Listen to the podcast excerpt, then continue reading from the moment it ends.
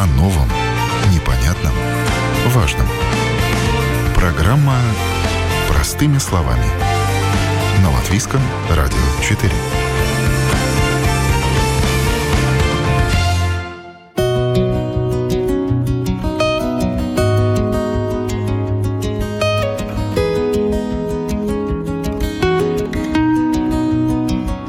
Если обувь правильная, прошагать можно не 1 километр, а вот в неудобной обуви далеко не уйдешь. Городские ботинки, беговые кроссовки, военные берцы или даже шлепки – в походе плохой помощник. Обувь для туризма и активного отдыха. Как выбирать, на что смотреть и почему это важно. Вы слушаете программу «Простыми словами». Меня зовут Яна Ермакова, и сегодня у нас масса полезных советов. Начинаем!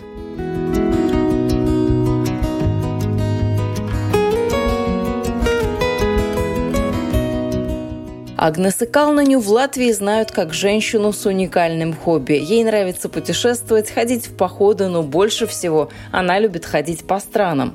Путь всегда начинается от одной границы и заканчивается у другой, когда она пересекает очередное государство вдоль либо поперек. Так, от границы до границы она прошла через Латвию, Эстонию, Израиль, Кипр и Люксембург и до сих пор остается верна намеченному плану – каждый год по одной стране. В день Агнеса без проблем проходит по 30 километров и более. У меня на ногах не было ни одной мозоли. У меня очень хороший, уже опыт, хорошая у меня обувь тоже. Я свои носки, которые становятся чуть-чуть мокрыми, когда жаркая погода, я все время меняю носки на сухие и избежала. 22 дня и ни одной мозоли не было. Так что я очень рада за эту свою такую уже привычку, которую уже соблюдаю везде.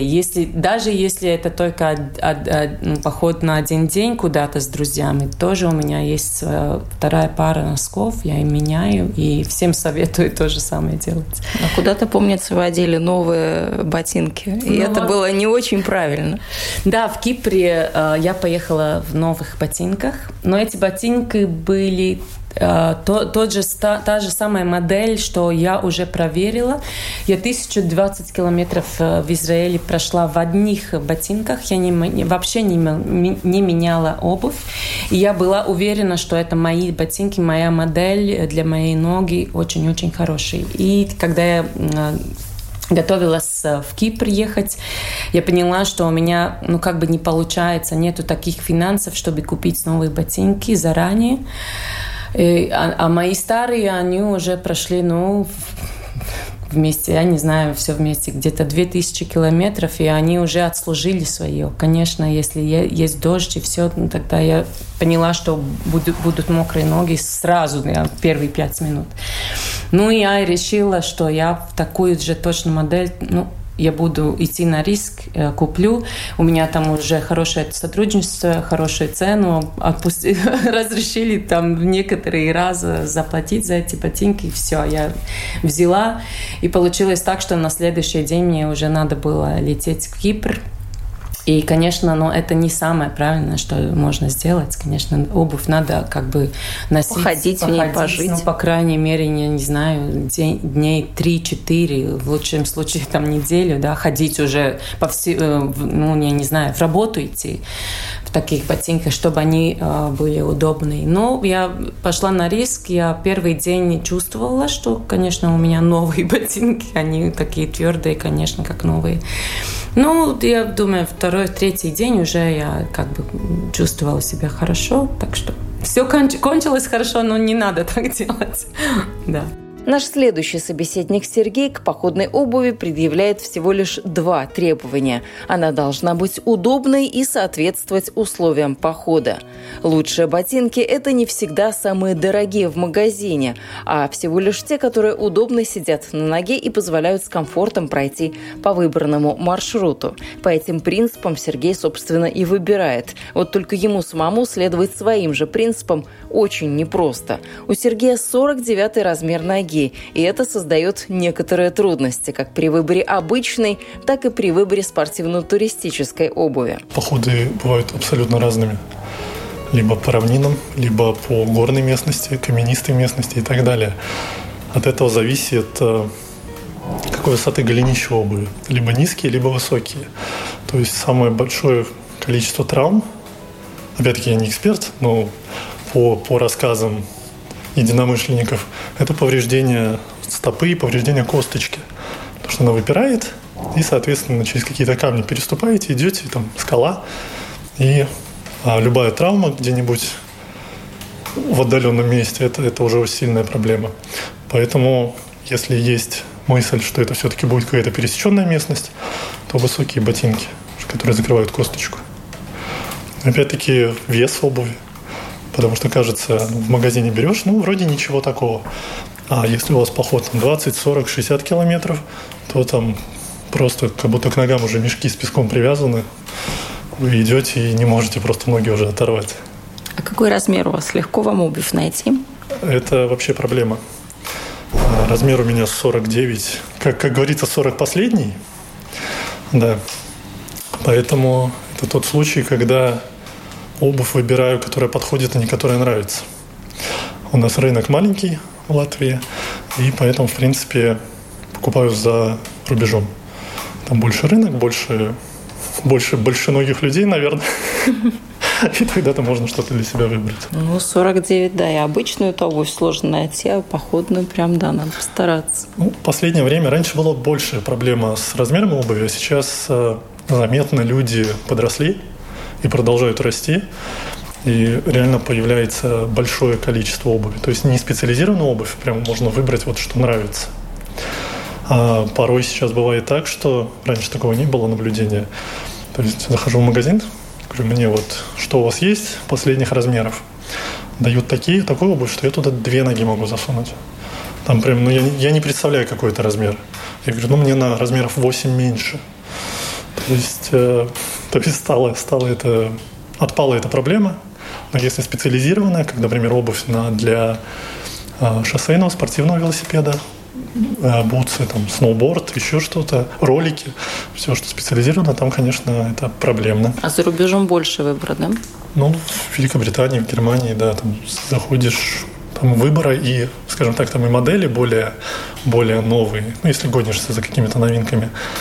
И выбор, да, модельный ряд и размеры, больше выбора. Но с вашим размером, наверное, не вариант купить что-то в интернете. Да, потому что еще зависит от того, одно размера, другое форма как бы стопы.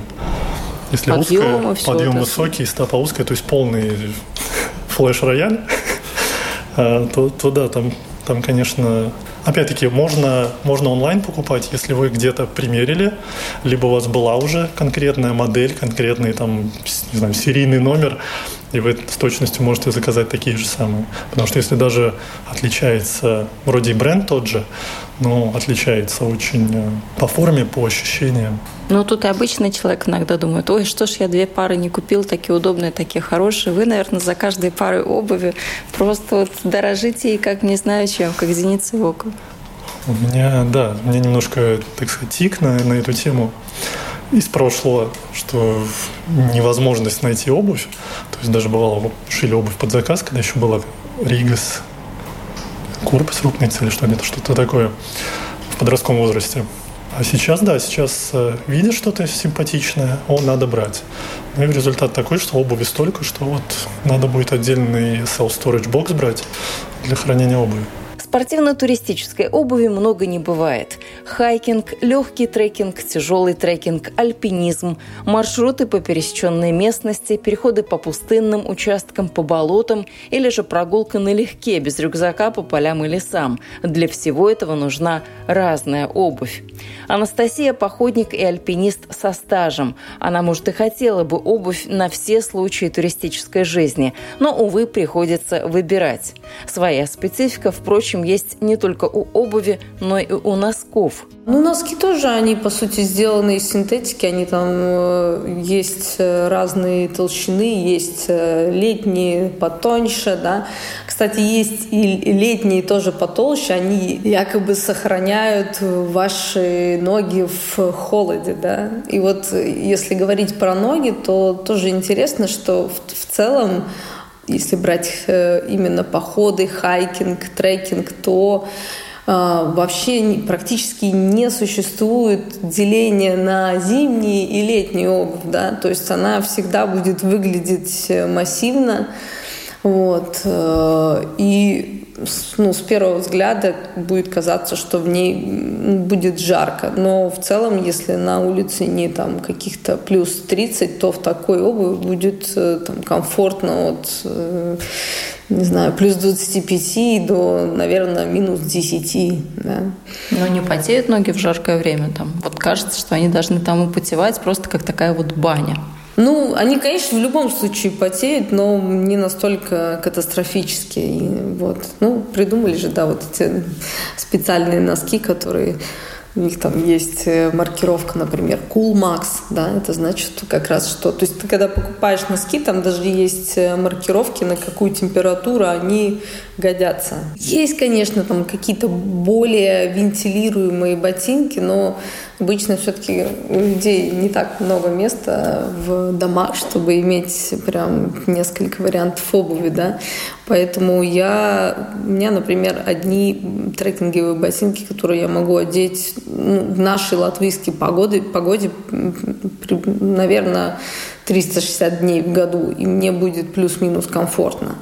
Вот. Я летом, если не хожу там по лесам, а где-то хожу по горам, то я могу даже ходить в сандалиях. Такие сандали, у которых перед закрыт, да, потому что если брать обыкновенные сандали, то там попадают часто камешки, и вот с этим неудобно ходить. Да. Ну, споткнуться можно, это тоже, если какие-то такие потенциально скалы или каменистая поверхность, да, ну, можно споткнуться.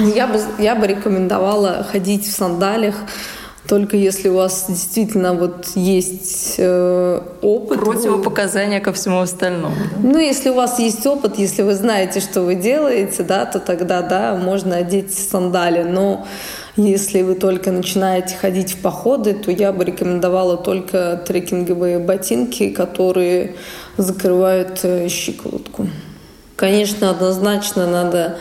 брать, я бы сказала, на размер больше, чем вы обычно берете комфортно. Либо сразу мерить с довольно-таки толстым носком. То есть вы одеваете сразу, там, например, обычный носок и еще какой-нибудь толстый синтетический носок, и тогда вот вам должно быть комфортно. Потому что всегда должно быть... место для утепления. Это один момент. И второй момент, если мы берем походы, например, горные, или, ну, в Латвии то же самое может случиться, когда вы идете вниз с горы, то велика вероятность того, что вы где-нибудь сильно ударите носком ботинка по камню. И в этом случае, если у вас есть там пространство, то ваш большой палец не станет синим. Вот. Если этого пространства нету, то, соответственно, ну, через 3 месяца у вас сойдет ноготь на большом пальце, ну, от вот такого удара. Вот. Ну и плюс, если в ботинке будет чуть больше воздуха, это тоже утеплит ваши ноги. Покупать спортивно-туристическую обувь лучше вечером. Именно в это время стопа немного расширена и больше соответствует занимаемому объему во время активного похода. И да, не пожалейте времени и перемеряйте все, что покажется подходящим. Обувь бывает с широкой или узкой колодкой, под высокий и низкий подъем. У каждого производителя свои особенности. Вы слушаете программу «Простыми словами». Меня зовут Яна Ермакова. Говорим о том, как выбрать обувь для похода. И продолжим буквально через пару секунд. О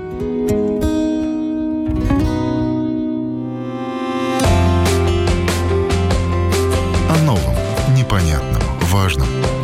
Простыми словами. На Латвийском радио 4.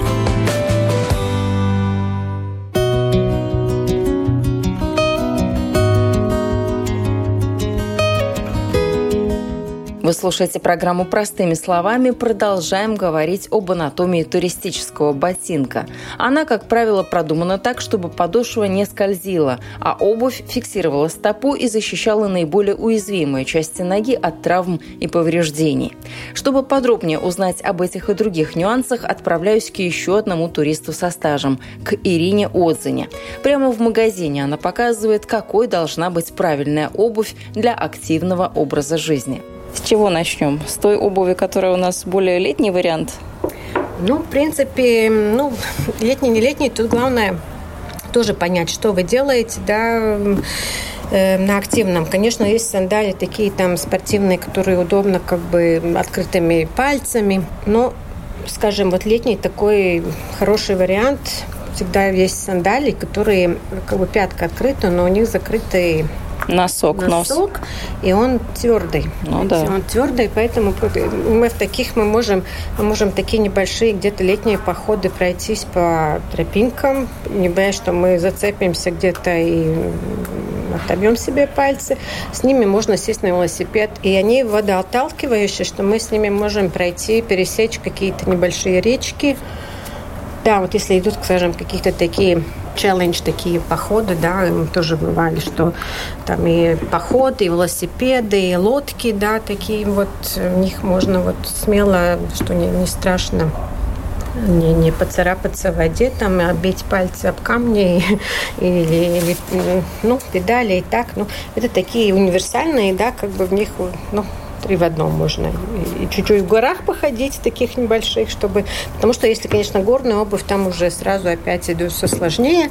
Но вот здесь внутри это кожаная стелечка или это какой-то материал? Нет, уже, который материал такой, похож на кожу? Да, он похож на кожу, да, но он не тоже быстро сохнущий. В принципе, это вся перерабатываемая второй раз материалы, которые перерабатываются из всех наших отходов пластикатовых. То есть это еще и экологичная обувь, можем назвать так. Да. А зачем здесь вот такие вот веревочки? Сзади веревочки, такой вот сзади, хлястик есть и впереди. Чтобы одеть на пятку, чтобы как бы одеть их. И здесь тоже надеваешь, тогда, сюда потянул. То есть, чтобы взяться было удобно, если нет вот этой ложечки, а в походе ее действительно нет с собой, да, то можно взяться очень удобно. Можно взяться и... А шнурки или все-таки здесь вот, даже не знаю, как назвать, такие на... Не, тут как, чтобы, да, резиночку потянули, чтобы она не висела где-то так, тогда ее вот еще есть лямочка, что ее сюда. То есть удобно, я защелкнула везде по всяким таким защелочкам, и она нигде не болтается. Да.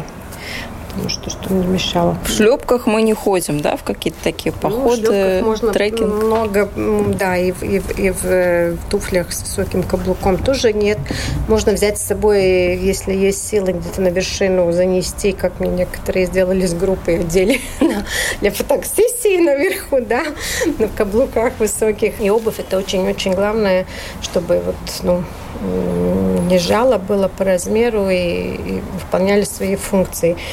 Потом есть, конечно, кроссовки такие, есть летние, есть тоже с мембраной, которые от влагу отталкивают, да, то есть, да, так. Но надо понимать, что тоже эти мембраны, что это не резиновые сапоги, что мы не можем в них, встать, там, не знаю, и как... в воде где-то, не знаю, там несколько часов стоять, да, они влагоотталкивающие, например, вы прошли по мокрой траве, да, как это бывает, роса или дождь где-то, или вы, например, начинает дождь, но вы как бы под дождю, идете, но это не, еще раз говорю, как бы, не 100% резиновые, что мы встали в речке, как... рыболовы. Как рыболовы, стоим с удочкой и ждем своего счастья. Да, они тогда рано или поздно, они все равно намокнут, потому что она не настолько все-таки, это не резина, потому что тоже есть эти дышащие свойства, практически у них тоже есть какой-то свой предел, насколько они эту влагу держат, это обувь, да. Скажем, там снег, все, но это рассчитано так, что все-таки Или там, например, когда идем, можно нам даже сверху с брюк, можно внутри тампоне, что нам можно бахилы одевать, и так, чтобы еще защитить себя время. Ну, в принципе, как бы да, я так просто знаю, что люди кажется, я там стояла в речке 2 часа, они мне пропускают, они это, ну, не для того, они не такая функция у них стоять сегодня беспрерывно несколько часов, да. Главное комфортность, и ноги никогда не будут мерзнуть, если ноги будут сухие. Если они будут сухие. Тут даже не надо, что они там, как кажется, тоже там надо, чтобы мех там внутри был, и все. Нет, мех он тоже, или там шерстяные носки, в чем дело, они, когда мы движемся активно, у нас нога потеет, эти носки, этот мех, он сырым становится, влажным, он да. влажным становится, и он не так сохнет, поэтому есть тоже специальные носки, которые выводят влагу, и вот если мы, скажем, эту комбинацию носок и вот с мембранной обувь, да, тогда мы, главное, что они даже не должны быть очень толстыми, но главное, чтобы нога была сухая. Если она у нас будет сухой, то она у нас тоже не будет мерзнуть. Это даже, как я говорю, эти умные носки, что люди даже настолько походу привыкли ходить, что зимой тоже, когда мы одеваем женщины, скажем, ну вот чулки, потом это в транспорте, в магазин зашли, нога вспотела, потом мы ходим, она у нас мерзнет, да, потому что вот, ну, этот капроновый носок, он уже там, уже не та функция, уже не, то, не сохнет так очень, ну, это вся система уже, да, к которой привыкли, люди говорят, мы уже не можем хлопчатобумажные, ну, такой носок, потому что кажется, что у нас все время сырая нога, мы в сырой ноге, да. Поскольку это, конечно, материал тоже естественный, неплохой, но, ну, просто, ну, да, при каких-либо шерстяных, говорю, шерстяных хорошо дома сидеть возле камина или возле телевизора. Вот, а если активно, то, конечно, есть доступные, очень хорошо эти вот специальные материалы использовать, чтобы нога была намного суше. Размер имеет значение. С походно-туристической обувью это однозначно так. Впритык такая обувь быть не должна. Напротив, чтобы проверить, насколько хорошо ботинок сел на ногу, можно попробовать подняться по ступенькам, прямо в магазине поприседать или сделать несколько прыжков на месте. Словом, обувь нужно попробовать в активном движении. Это очень-очень важно, потому что тоже сталкивалась с людьми, которые, скажем, если я знаю, что мы тут готовим людей в поход, они у нас, так сказать, экипировку приобретают, мы уже знаем, как рассказать, как что правильно, но очень часто бывает так, которые уже говорят, у меня есть сапоги, все в порядке, и все, и маленькие всегда жмут, и ногти потом синеют, потому что при большой нагрузке долго, когда ходить, нога опухает, или потому что жарко, или потому что... Ну, а с ногтями, может, просто подстричь нужно вовремя? Ну, не, ну там, когда, если, например, идешь все время склон, идешь вниз, она просто... Ну, упирается, да. И там это не... Ну, это, да, этот анекдот не в этом случае. Вот, и... Поэтому очень важно, когда покупаете, надо, я всегда так ставлю на стельку и так уметь, что ее нужно, чтобы она была где-то вот подстилочка, это была внутренняя где-то сантиметр, 0,7, в принципе, если сантиметр остается, вот это тогда будет, ну, мы не можем покупать, когда у нас... Впритык, да? Да? То есть что вы сейчас сделали? Вы вытащили эту стелечку из самого кроссовка, да. Положили ее на пол, встали на стельку и померили. Как мы маленьким детям покупаем, да, обувь, что непонятно, где у него там палец кончается. Нанимаем стельку, вот ставим, да, ну, вот, скажем, этот сантиметр, который остается, значит, я могу такой вот размер, да, покупать. Кажется, сначала как? Нет, ну, так это же большой, но потом все понимают, что, еще раз говорю, нога потеет в жару от нагрузки. Опухает, да, становится больше, и плюс еще если склон где-то, то это очень-очень важно. Второй момент, конечно, обувь тоже делится подошва, потому что есть мягкие подошвы, какая-то, например, да, она очень нескользящая, да. Видите, ну такая, ну, да, протектор, да, рифленый, да, там, вот, она, потому что она не будет скользить там на такой грантировке, да, она будет, конечно, на льду все равно, как бы, ну, это там уже тогда шипы надо одевать или кошка называемая тогда уже. Ну, скажем, если мы такой простой человек вот идем, она, в принципе, если мы пойдем в кедах... Поедем вперед. Да. А тяжелые они, вот вы все время их как-то так... Ну, очень нет, они очень легкие. Конечно, они легкие, даже эти легкие. Эти, да, но эти уже повыше сапоги, эти уже такие для серьезных гор. Эти, вот это, скажем, обувь тут по Латвии, потому что тоже, опять-таки, они легкие, но у них, видите, тоже всегда защищенный. Нос защищенный, да, чтобы даже по Юрмале, если мы наши где-то к каменистое Видземскому с морю ходим, да, там даже, ну, когда, ну, или в лесу. За ветку зацепиться можно, да? Сакны. Корень, да, где у нас такие лесовые, да, но это, ну, вот, любое, то есть она защищает и даже, что пальцы, вот. Ну, тут уже как бы для таких уже профессиональных, которых, если... где там в горы ходить, видите, она какая, она не сгибается, подошва, она прямая. То есть, если мы где-то идем, мы наступим так, хотя бы чуть-чуть носиком, видите, она устоит, она, вы удержитесь на этом каком-то там, ну вот, или тебе фераты такие популярные, да, много сейчас тоже летом ездят.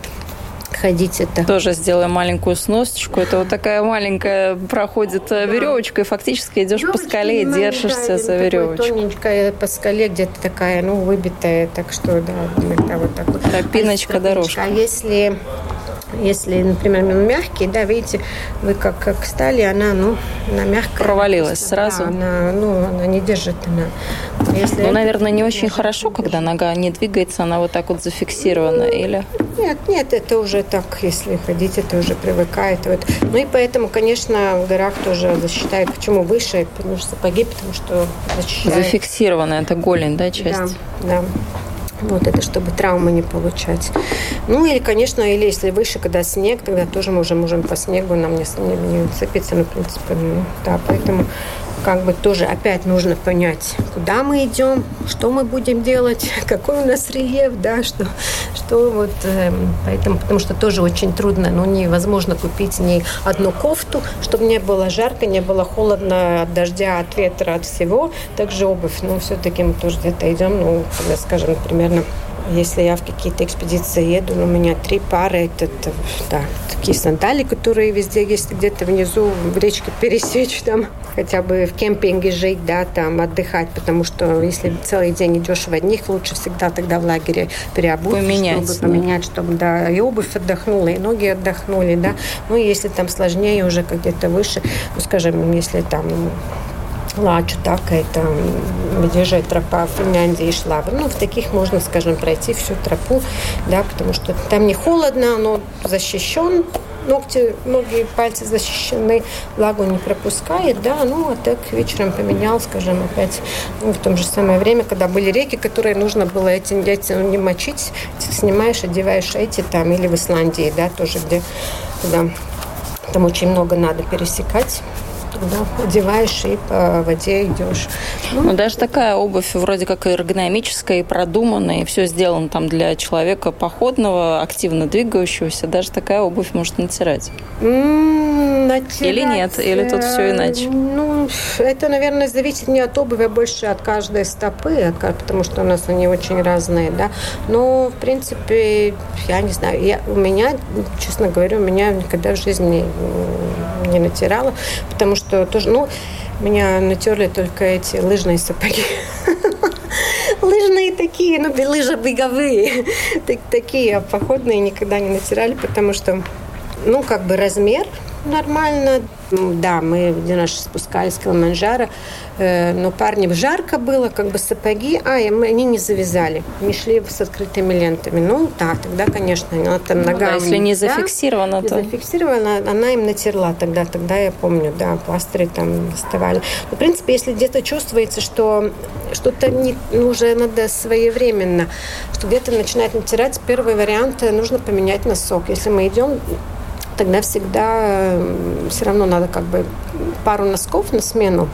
Может, надо потоньше или, наоборот, потолще, да, потому что тоже, вот это тоже, что специфически у нас носки, они тоже такие, что сверху они как тоненькие совсем-совсем, а снизу носок специально чуть поплотнее. Потолще. Да, поплотнее, чтобы он как раз вот эту вот часть пятки и вот это вот защищал, да. И, в принципе, тоже, если вот такой как бы специальный носок для трекинга, ну, для ходьбы, тогда может, поэтому тоже тогда меньше натирает, да. Но это опять... А если будет хлопчатобумажный простой, он опять он быстро сырой становится, и, конечно, опять это, ну, это и вот есть эта функция и теплоты, и и чтобы сухо было, и тогда и нам не будет натирать тоже. А насколько хватает такой обуви? Вот сколько походов можно в ней пройти, сколько прошагать километров? Ну, условно. Мы тут, конечно, все условно. Да, ну, все условно, потому что тоже там и вес наш. Но есть, конечно, обувь, она есть такая, которая, ну, очень, она и потяжелее, и там, скажем, кожаная, которая... У меня были такие ласпортивские кожные сапоги. Я, наверное, 7 лет проходила, но я реально, я 2 раза в году в Гималаи ездила, и здесь сама, везде, но я их так, что они мне просто, в конце, реально тогда просто, вы сказали, рассыпались уже все одновременно, да, но если, конечно, быть, чем он легче сам по себе, вот как мы смотрим это, да, то понятно, если у нас легкость, то, конечно, он тоже не будет 10 лет служить никогда, да, если так же самые беговые кроссовки, если вы, в принципе, которые бегают каждый день, понимаешь, что это кроссовки на один сезон, потому что они легкие, но они не могут служить, да, при таком, такую трекинговую обувь, я за 2 сезона, за 2 года, я, если, скажем, я хожу там по 100, по 200 километров в месяц, да, мне, скажем, просто уже стирается, сама износ, просто износ идет уже самой подошвы, да, потому что, она уже не такая рельефная становится, и где-то, я говорю, это зависит просто от нашей активности, насколько мы активны, и, конечно, как мы эту обувь, как мы за ней ухаживаем, да, если это кожаный материал, тогда его надо, конечно, после каждого похода, если где-то еще влагу, досок надо аккуратно высушить, их надо обязательно намазать специальным бальзамом для кожи, потому что что случается, потому что если мы ее весной где-то кинем, осенью достаем, где-то не дома, вот такой, как сейчас у нас жара. Эта кожа, она высыхает, она становится, во-первых, поменьше. Ломается она с трещинами становится, во-первых. Во-вторых, она вам будет на размер меньше. Да, вот поэтому это очень важно, что если сапоги действительно кожаные, они хорошие, дорогие, тогда надо тоже постараться за ними ухаживать, чтобы они были нам, так сказать, надолго. Да. Надолго. Это на любую, конечно, там грязь. Так, и плюс не сушить на батарее, так как нам, там здесь, открытый огонь, наверное, все понимают, возле открытого огня, походок бывает, что где-то так поближе посидим, но не совсем так, что там повесили. Не ногами в костер. Надо, да, костер. Да, всего лучше, конечно, это газета, бумага, которую мы чтобы то есть она в себя впитает влагу, да? Когда нужно выбрасывать такую обувь или менять? Вот какие явные признаки, скажем, вот там, где пяточка начинает вот здесь вот крошиться? Или, я не знаю, там шнурки уже повырвались? Шнурки можно купить, заменить, потому что, да, естественно, если часто ходить. Надо тоже смотреть, если у нас мембрана, если все-таки реально прошел по мокрой траве и становится уже мокрой, да, это уже реально, что тогда уже эта мембрана, она уже износилась, что уже она пропускает, если такая функция нужна, или это подошва, скажем, когда уже видно, стерлась, да, что уже скользит так, что это, да, скажем, вторые стельки можно купить в такие ботиночки, стельки, если ботиночки, конечно, кроссовочки? Стельки можно, знаешь, тоже, стельки тоже нужно стирать, я после каждого, скажем, своего 30-километрового похода, я, в принципе, как носки, я всегда стельки тоже в машину, их тоже можно, в принципе, некоторые разрешают и тоже стирают в стиральной машине, там кроссовки такие беговые или, скажем, такие тоже, я все-таки считаю, что быстрее стиральную машинку можно разбить кроссовками, чем реально там что-то постирать. Все-таки, кажется, лучше тогда мягче, как бы можно, мы можем их так саудзейгак. Ну тряпочкой аккуратненько протереть. Да, даже можно тазик воды, как бы так руками протереть, чем она там будет. Конечно, это как бы материалом этим, чем их меньше стирать, так сказать, обратно. Тем лучше. Да, тем лучше. Вот. Технические материалы, да, лучше их, так сказать, стараться... Бережно к ним относиться. Потому что они, да, дорогие, и, ну, вот, чтобы вот свои функции дольше сохраняли, то ну, так и ситуация. Ну, а бюджетные аналоги? Вот это у нас обувь, которая хорошая, дорогая, профессиональная, брендовая. Если мы смотрим на более бюджетные варианты, мы еще такие, скажем, путешественники неопытные, в походы ходим там, ну, ладно, если один раз в детстве сходили, сейчас решили повторить этот подвиг, ну, наверное, будем смотреть не на такую профессиональную, а скорее на бюджетную, пока мы еще не очень знаем, что это, как это походы. Ну, они насколько похожи или отличаются? Ну, в принципе, если будет с мембраной, то, в принципе, цена это будет примерно одна и та же, потому что материал это так, как бы есть, но... ну, да, стоит, ну, сколько стоит. Стоит, сколько стоит, и лучше, думаю, что купить один раз хорошую обувь, чем не знаю, ну, там, такую, которая, ну... Развалится, да, на середине похода. Такой опыт, да, который люди тоже говорят, ну зачем нам тут все покупать, мы там, я могу вот время купить там или в Максиме там, где ну, там стоят, или как там эти такие. Ну, конечно, не обижая Риме Максима, но просто ну, да, пример для такое, сравнения. Ну, сравнение там, где, ну, как стоят массовые, они, там, массовые в этих, да, ну, реально, они не держат вообще не такую нагрузку, такая обувь, там реально подошва отклеилась, да, и это, ну не для того просто, на каждой обуви есть свой, ты можешь с ними, не знаю, стоять где-то на работе, которой ты стоишь, да, там, вот в шерстяных носках, тепло, сухо, все хорошо, но если это активный отдых, то это как бы надо, во-первых, самим себя пожалеть и себе не сделать... плохо, вред своему здоровью, своим ногам, да, потому что от этого зависит и колени, и спина, и это все как бы... Ну, на ноги основная нагрузка, да, приходится. Да, да. Да, поэтому там, и они, видите, они даже такие есть, что, ну, какая она тут мягкая, что она и амортизация вместе идет, да. Да, тут все, прям это... memory. Это, ну, не так. Ну, запоминает, да, по крайней мере, интересная такая структура у этой стельки. Купили мы новую обувь. Что нам важно, как людям, собравшимся в поход, знать о новой обуви? Ну, наверное, ее стоит немножко поносить до того, как мы пошли в поход, иначе жди беды. Ну, по любой новой обуви мы это точно знаем. Ну, да, это тоже как бы разные истории. Есть люди, которые купили, следующий день полетели и говорят, все, мне было прекрасно, мне ничего абсолютно не терло, не жало, все, прошел. И, вот.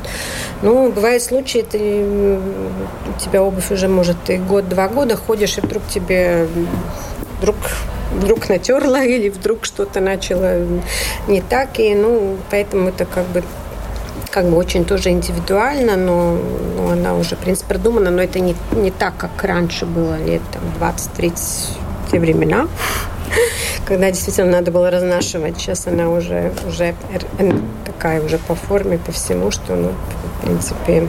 Отдел пошел, да. Тут в магазине тут уже походят специально. Есть у нас тоже такой со склоном. Горочка, да, можно проверить. Да, можно проверить, опирается, не опирается. Поэтому, как бы, конечно, не надо. Это такой процесс, если выбрать, то да, надо время, не спеша, чтобы было время померить, походить. Ну, конечно, обувь такую покупать через интернет-магазины тоже очень сложно. Если вы уже знаете конкретный бренд, конкретный размер, то да, но если вы первый раз, скажем, потому что даже по брендам отличаются очень размеры и по модели. Одному тоже она бывает шире, бывает туже. Да, это очень-очень зависит тоже, какая нога, какая пятка у людей. Ну, нам, девочкам, ладно, можно найти любой размер, а вот молодым людям, мужчинам, у кого-то 45-й, 47-й, им посложнее все-таки. Ну, есть и такие размеры, все нормально. 50, у нас 49-50. Даже боюсь представить, как это выглядит. Ну, пройдем, да, потом посмотрим.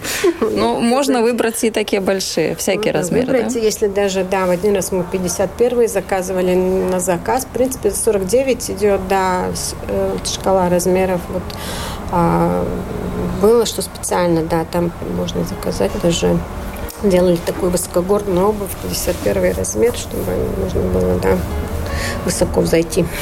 Ну, а вот эта информация явно должна была обрадовать нашего собеседника Сергея, у которого, напомню, 49-й размер ноги.